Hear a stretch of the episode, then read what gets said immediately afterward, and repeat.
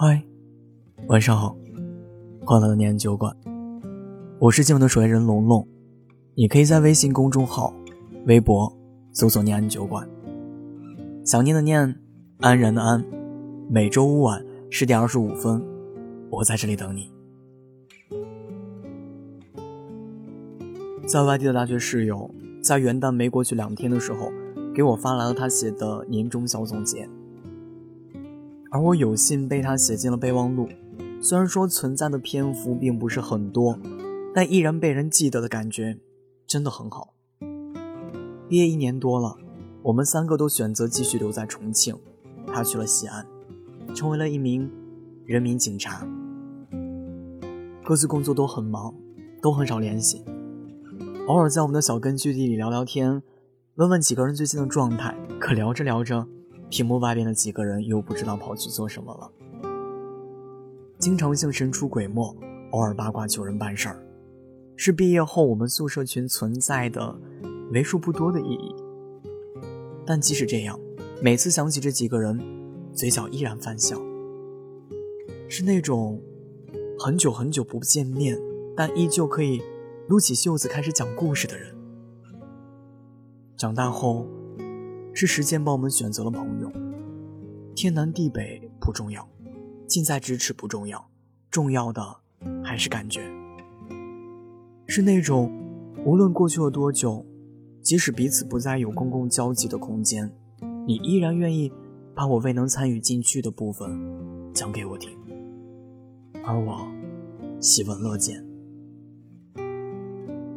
不时常联系，但在彼此心里。我们还是曾经最要好的时候。过去那段时光，尽管被突如其来的篮板隔断，但那个地方都被互相打好了印记。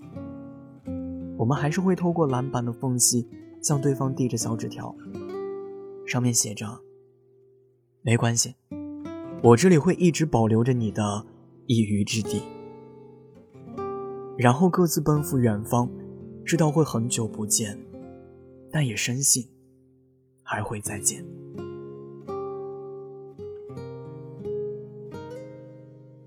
我是一个很不喜欢主动联系别人的人，一是因为懒，二是因为忙。我常常自我安慰，真正的朋友不是用来联系的，而是被记在心里的。也是这样，很多真正的朋友都被时间冲散了。成了仅有联系方式的沉寂的朋友。有天和同事一起回家，聊到了那些过去的朋友，我说：“哎，现在交朋友真的很难啊！我的朋友圈子还是停留在读书的时代。”他连连点头，不过随即感叹自己太懒了。很多人都不再联系了。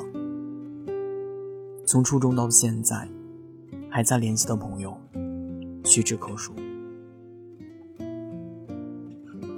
初中不超过三个，高中不超过五个，大学不超过十个。两个人走在扶梯上，同时很认真的数着。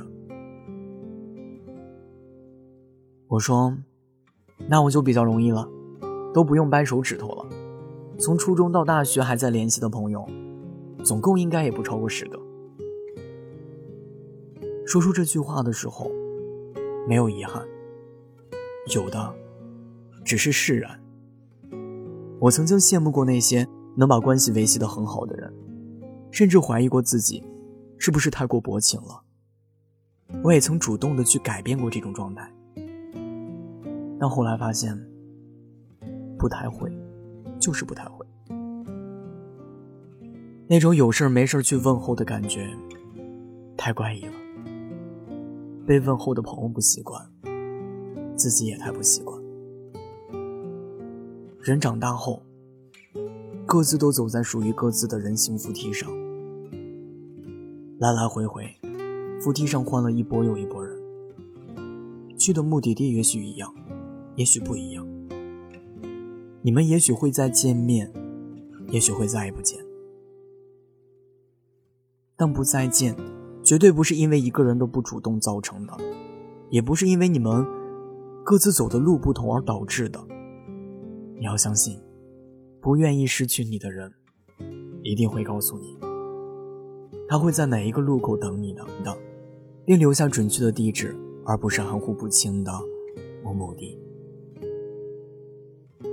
虽然我是一个不擅长联系别人的人，但我喜欢记录。那些感动我的人或事，都曾被我记录在我的笔下，被我珍藏在我的文字中或是备忘录里。时常往回翻，想起那一张张可爱的脸，会觉得很有幸曾经的相识或相处，哪怕只是很短暂的一段时光。被人联系固然是好的，但被人记得，又何尝不是一件愉悦的事情？你一定也有那些很久很久没有联系，但是还一直被记得，或者说是记得的朋友吧。不用难过对方的久久不联系，也不必自责自己的不主动。真正的朋友才不会计较彼此联系的次数，只要你偶尔的想起，就能够证明你们那段心照不宣的友谊了。成年人的友谊不再像读书的时候。连上厕所都要成群结队的样子了，也不会因为你不主动联系我而难过。成年后，我们各自忙碌，偶尔牵挂，找到机会就约。那些年轻时候的约定，比如下一次再见，有机会再约等等，在我们这里永不过期，并且永久有效。当你认识了一个新朋友，你会给他说：“咦，我告诉你哦，我有一个朋友。”他叫做橙子，但是呢，他并不喜欢吃橙子，他比较喜欢吃黄瓜。也许新朋友并不知道你说的是谁，但那一刻，我想起了你。而那些不再联系的时间，我愿意把你藏在我的备忘录里，或者和别人聊天时的无意谈吐里。回头想想，我们不都是这样曾经被人薄情？而又深情的记过吗？